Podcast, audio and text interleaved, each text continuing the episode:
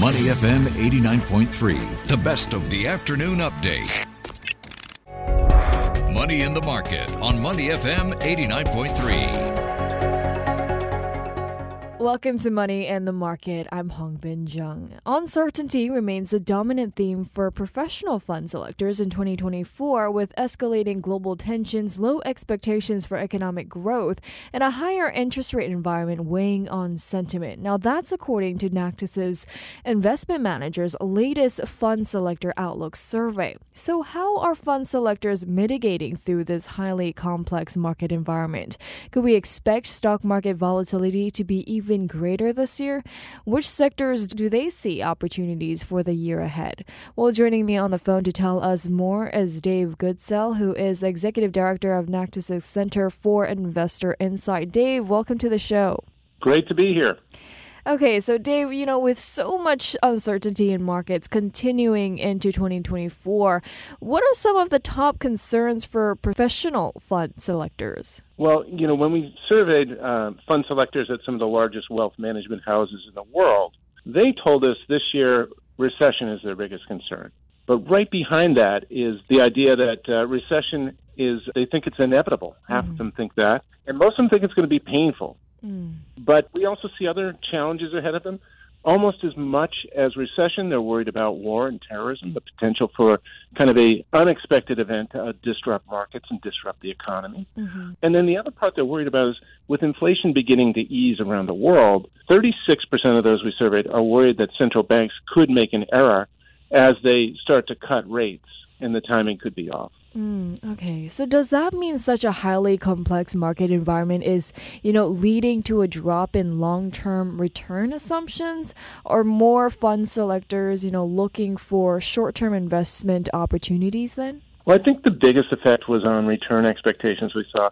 It wasn't dramatic, but it was significant. And what we think is the drop in return expectations or return assumptions that they have really suggests two things. Uncertainty about the market is certainly extending beyond the next 12 months. But I also think recession may be fueling some of these concerns, along with those concerns over higher interest rates. Remember, it's been a decade in which rates have been unnaturally low. Mm-hmm. As they go up, we have to remember that those low rates help drive big returns around the world.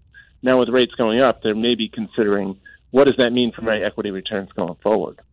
Okay. Well, given this, could we then expect stock market volatility to be even greater this year? Well, the fund selectors we spoke to certainly think so.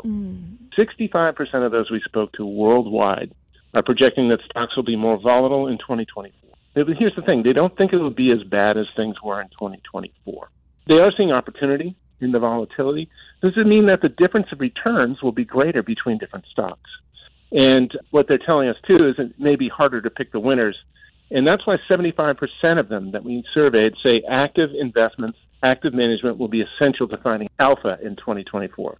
Earlier, we did discuss this. You did mention that recession is one of the top concerns this year. And it was a top concern last year, but is it greater this year or a bit less? Well, it's interesting. We see a significant number who are worried about recession, and we've been seeing that for a number of years. Like this idea that growth is going to slow. We went through the pandemic. We had growth continue. We came out of the pandemic. Growth continued. At some point, they're assuming it's going to slow down and will have an impact. The thing we did see this year that's really different to us, the number of fund selectors who say they don't expect recession actually doubled. Okay. So we went from about 14% last year to about 36% this year, saying they don't think recession is going to happen. It's a very hard market to read. Markets are always hard to read, I feel. But Dave, are recession fears then still weighing on emerging markets sentiment as well? Well, it's interesting. We spoke to fund selectors in Asia, for example, and they thought, about half of them thought that recession was inevitable. But they're more worried about the potential economic threats posed by war and terrorism, let's say 55%, and China slowing down 42%. When you look at the global group, they're most concerned about the impact of slowing global growth on emerging markets, decreasing demand. Okay. Then will there be investment opportunities in emerging markets then? Where do fund selectors see the best opportunities? Well, it's interesting. Despite those challenges we just talked about, they're not giving up on emerging market investments. In fact, geographically, they think Asia ex-China will be the best opportunity across all emerging markets. And that says a lot to how they're feeling about the impact of China on that.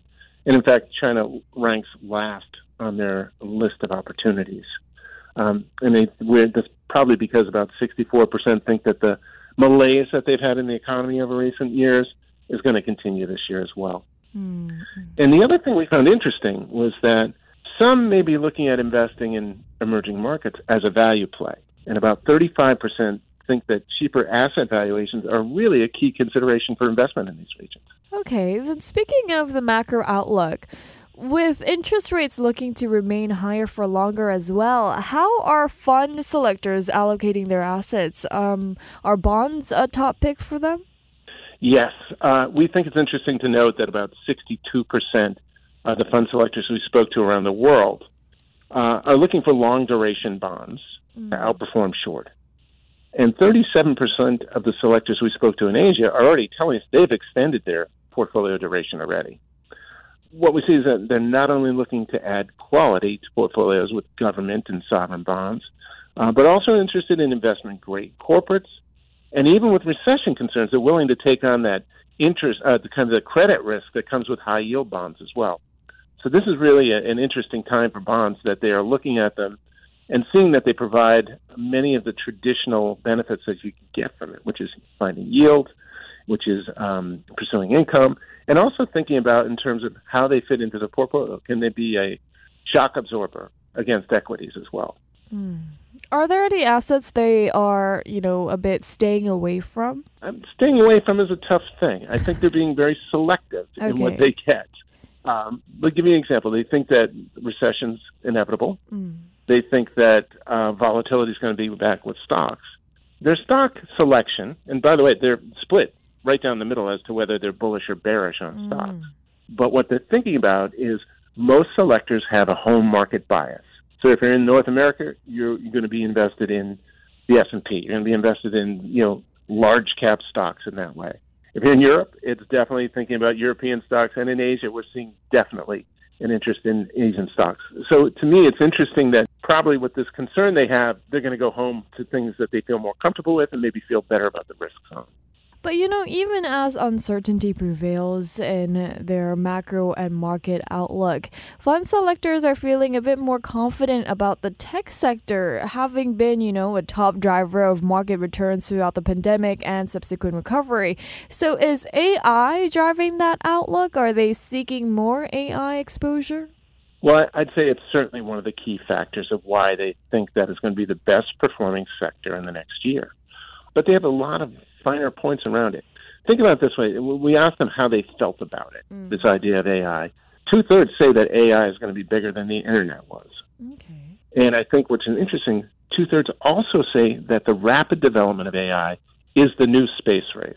So in that, they're finding significant opportunity. I also find it interesting that they're finding opportunity for their own investment process. And we're seeing that many of them think, as investors, technology will help them unlock new opportunities that they maybe didn't see before, and certainly uncover some of the risks that they see out there as well. So it's for them, it's two good ways that AI is helping them in their portfolio plans. Then overall, wealth managers, they've been working hard to get the right balance between active and passive investments over the past decade. What seems to be the right balance for the year ahead? Well, what we've seen traditionally is that fund selectors and institutions alike tend to have this mix of about two-thirds active and one-third passive. Mm.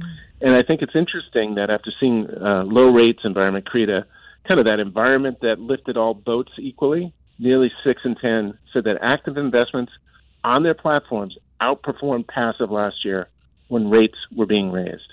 They think the same is going to happen the same this year. And I think it's interesting they see this two ways. First, when they think about why they want to have active investments, almost 7 in 10 say they think that the markets will favor active this year, and 75% say it's going to take active management in order to find alpha. On the flip side of that, they think that recession will show some of the inadequacies of passive investments, And in the event of recession, 53% are worried that investors who are relying only on passive are going to learn some hard lessons. They're not going to have the benefit of finding the opportunities and weeding out those risks in their portfolio. Okay, I see. Well, thank you so much, Dave, for your time and your insights today. Glad to help. We've been speaking with Dave Goodsell, who is Executive Director of Natixis Center for Investor Insight. I'm Hongbin Jung, and this has been Money in the Market. Stay with Money FM 89.3. To listen to more great interviews, download our podcasts at audio.sg or download the audio app. That's AWEDIO, audio at the App Store and Google Play.